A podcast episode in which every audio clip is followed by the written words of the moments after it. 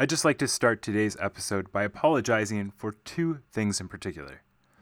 The first being the quality of last Friday's episode. I noticed that it was quite lacking. Um, I checked it over when I was editing it, and I'd realized quite too late that I hadn't plugged in my microphone correctly into my laptop, and therefore the quality suffered. So hopefully I won't forget that, and this will sound a lot better than last Friday's episode. The second thing I would like to apologize for is another episode that I uploaded, you probably saw this weekend, about zero waste and the coronavirus. Unfortunately, I had saved that episode as a draft and it was never published on its intended date of publishing. I believe it was episode 51. And so, if you haven't had the opportunity to see it, I highly recommend it. And I'm hoping that a couple of you had seen it over the weekend when I officially published it and got your listening ears on it. Um, but with that being said, uh, let's dive into this podcast today. So, we are going to talk about the coronavirus as it is, of course, taking first priority in all of our news today. And I'd like to give you a little bit of an update if you haven't already heard the news that is going on out there. Uh, but I would also like to kind of move towards another story. And that other story involves ageism, the murder of the elderly, and really um, a massacre. And so we're going to relate those things with the coronavirus. And uh, we're going to kind of see the similarities that we're seeing with this that kind of play in the subject today and why this story is so relevant for today. So, with that being said, my name is Kevin. I am the host of this podcast, and it is the only podcast hosted by me. And you are listening to A Mention with Kevin.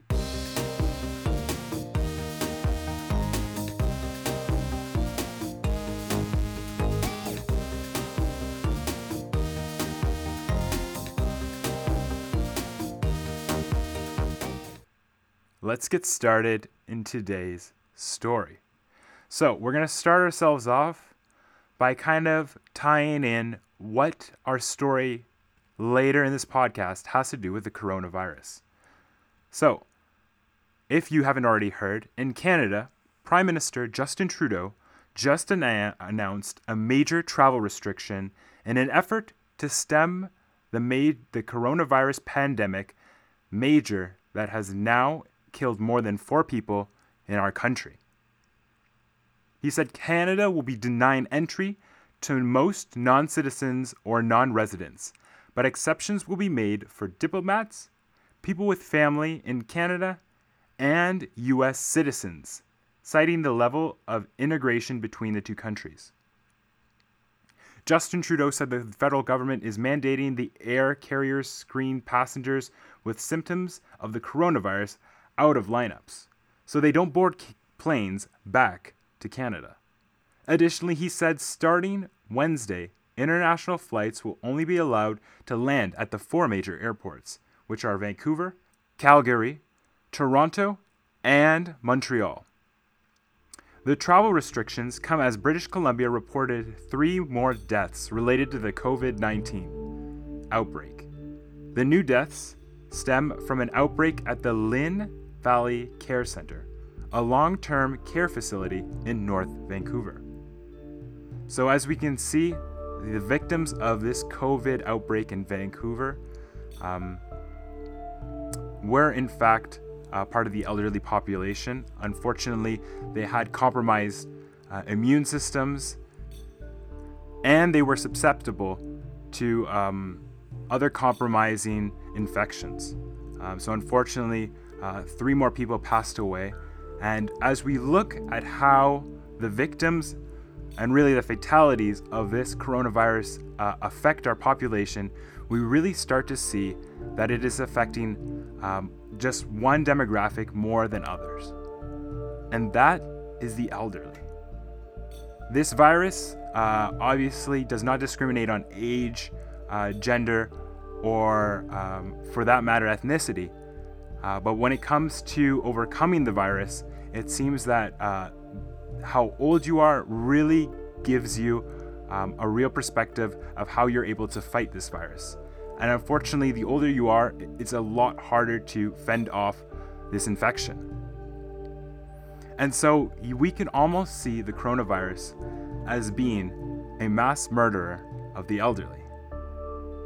And so, unlike um, mass murderers that are out there, um, coronavirus does not pick and choose its victims um, and just the old. Um, it goes for everybody. Uh, but today's story, we're going to talk about another mass murderer who was also um, found his demographic in the elderly. And in fact, uh, ageism did take a part within choosing his victims. And so, for this story, we're going to turn back the clocks and we're going to go back to July 26 of 2016. In that day, a young Japanese man went on a stabbing rampage at a facility for the mentally disabled where he had been fired, the Japanese police had said.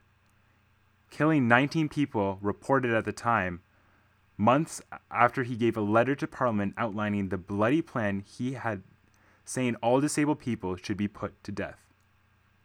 When he was done, Satoshi Yumatsu, 26 years old, had left dead or injured nearly a third of the almost 150 patients at the facility in a matter of 40 minutes in the attack, the deadliest mass killing in Japan for decades.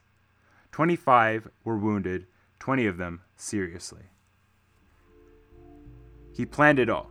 He drove up in a black car carrying several knives to the Tsukyu Yamaruyuri in facility in Sagamihara, uh, 40 kilometers west of Tokyo, according to, to security camera footage.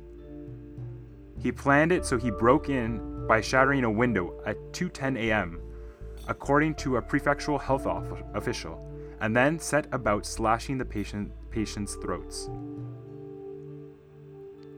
Details of how he did that and if the victims were asleep or otherwise helpless were not immediately known though a cryptic letter he sent to the Japanese parliament in February gave a peek in Yumatsu's dark turmoil. After the massacre, he calmly turned himself in about two hours after the attack.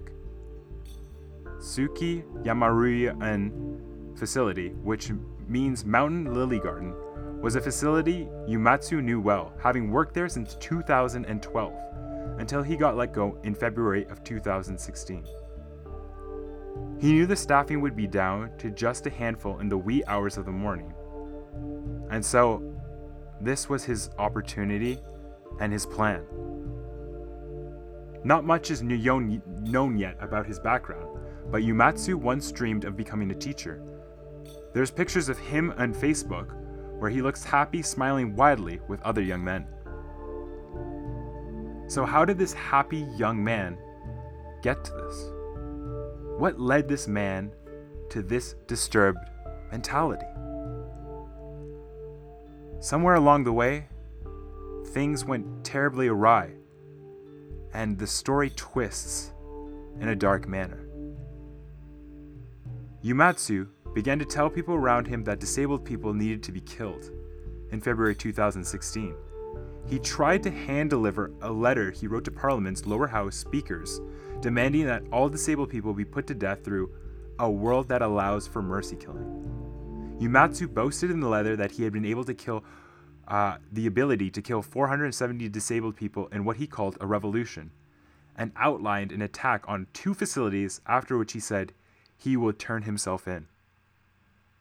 He also asked to be judged innocent on the grounds of insanity, to be given $5 million uh, US in aid and plastic surgery so he could leave lead a normal life afterwards. He later stated, My reasoning is that I may be able to revitalize the world economy, and I thought it may be possible to prevent World War III, the rambling letters said. The letter, which the Tokyo police got, included Yum- Yumatsu's name, address, and telephone number, and reports of his threats were relayed to local police where Yumatsu lived. Kanagawa Gov Yuji Kuroiwa apologized for failing to act on the warning signs. From this time working at the facility, Yumatsu was well known to the people in the area, and some said he was polite and upstanding that they found the news so shocking. Akihiro Yasegawaga, who lived next door to Yumatsu, said he heard Yumatsu had gotten into trouble with the facility, initially over sporting a tattoo, which is often frowned upon in Japan's society because of its association with criminal groups. He was an ordinary young fellow, he said. Yasuyuki Deguchi, a criminologist, said Yumatsu's actions were typical of someone who bears a grudge and seeks revenge because it appeared he planned into out the attack and he turned himself in to police. Accomplishing his goals was all he wanted, Deguchi said. Mass killings are rare in Japan because the country's extreme strict gun control laws, any attacker usually resorts to stabbings. In 2008, seven people were killed by a man who slammed a truck into a crowd of people in central Tokyo's Akihabara electronics district and then stabbed passerbyers. In 2010, 14 were injured by an unemployed man who stabbed and beat up passengers on two public buses outside a Japanese train station in Ibaraki Prefecture, about 40 minutes, uh, 40 kilometers northeast of Tokyo. So now, let's turn back the clocks forward to present time. It's March 16th, 2020, and the Japanese court has sentenced this former care home employee to hang for the knifing and death of 19 disabled people and injuring others four years ago in the deadliest mass attack in post war Japan. The Yokohama District Court convicted Satoshi Yumatsu for the killings and the injuries of 24 other residents and two caregivers at Yamamuri Inn residential buildings in July 2016, like I stated. During the investigation and trial, Yumatsu repeatedly said he had no regrets and was trying to help the world by killing people he thought were burdens. Advocacy groups have said the suspect's views reflected a persistent prejudice in Japan against people with disabilities and, of course, the elderly. The trial focused on his mental state of the time at the time of the crime. Chief ju- Judge Kiyoshi Aonuma dismissed defense requests to acquit him because he was mentally incompetent due to mar- marijuana overdose. Um, so, uh, obviously, he tried to defend himself, and by some defense, he was trying to give that he had gained psychosis through the drug marijuana. Unfortunately, that didn't wasn't receptive by the judge or the court, and so uh, that was completely dismissed on all accounts. Um, a drug like marijuana could never kind of push you to that limit, and it was definitely not a reason to perform such a heinous act. Uh, the prosecutor said Yumatsu's criminal motive came from his biased personality and work experience at the home and not because of the drug or any drugs. They said Yumatsu was fully mentally competent and he should be responsible for his crimes. The killings mirrored a plot described in his letter that he tried to give to Parliament prior to the attack. Um, Yumatsu, now 30, has also told medical staff and officials that he was influenced by the idea of Nazi Germany leader Adolf Hitler, whose killings of disabled people were seen as actions intended to improve perceived master race. So, this disgusting uh, display of actions that this this young man had committed uh, is terrible, and it's great to see that there is justice and that uh, he will essentially pay for what he did. Unfortunately, he cannot uh, repay all those people uh, for the suffering that he caused for their families, for their loved ones. Um, but in a little way, he will pay for this. Uh, but this also, um, it just got me so interested because of kind of the same themes that I'm seeing with this coronavirus. With this virus, we're seeing a lot of panic. We're seeing a lot of people acting a little bit different. Some people for the better. Some people are trying to help others and trying to be mindful um, and helpful to other people uh, and selfless. But we can see the flares of racism um, and ageism come up in this virus, and especially in this time, ageism. We've heard some reports of some young people saying that this is a way that um, now the old will die, and uh, because of this virus affecting them, and uh, the economy might be saved through this, or opportunity will be given to young people because of the elderly perishing. Um, and this is definitely not uh, something that I want to encourage, but I want us to look at this and see kind of the effects of the human nature of, of, of being greedy and being selfish. Ultimately, guys, I want to encourage you guys to help those nearby. I want you to encourage to help uh, those in your community who are elderly, who are susceptible to this virus. Um, and I don't think that it is a good idea to kind of look at this as a great opportunity. Uh, this is affecting many families in a way.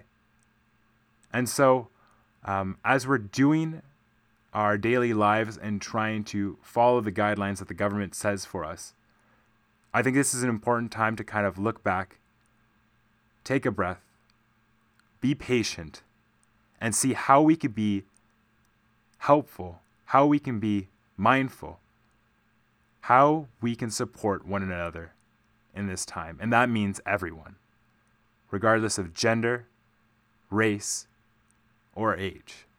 And so, guys, I'd like to try to see if we can discard that. Discard those prejudices and work together to fight Corona.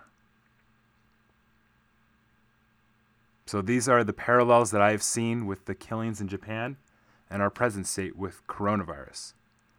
What do you guys think about this? Leave me a tweet at Kevin underscore Hobie of what you think about this subject um, in terms of the killings in Japan or the coronavirus affecting the elderly and the comments that have been going around. Uh, do you think that this is really kind of shed to light some ageism that our generation is dealing with? Uh, has this displayed anything else? Let me know on Twitter.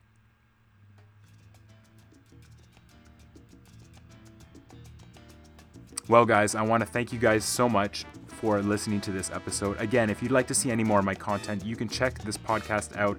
It is now on Apple, it is on Spotify, and it's on Google Music. So please subscribe. If you want to check me out on YouTube, you can just type in the name Kevin Hobie or Studio Kevin, and it should bring you to both my channels. As always, I want to remind you to brush your teeth and floss. And during this time, try to keep some distance from your neighbor uh, I encourage you to wash your hands thoroughly and remember, I'll see you on the next episode. Good night.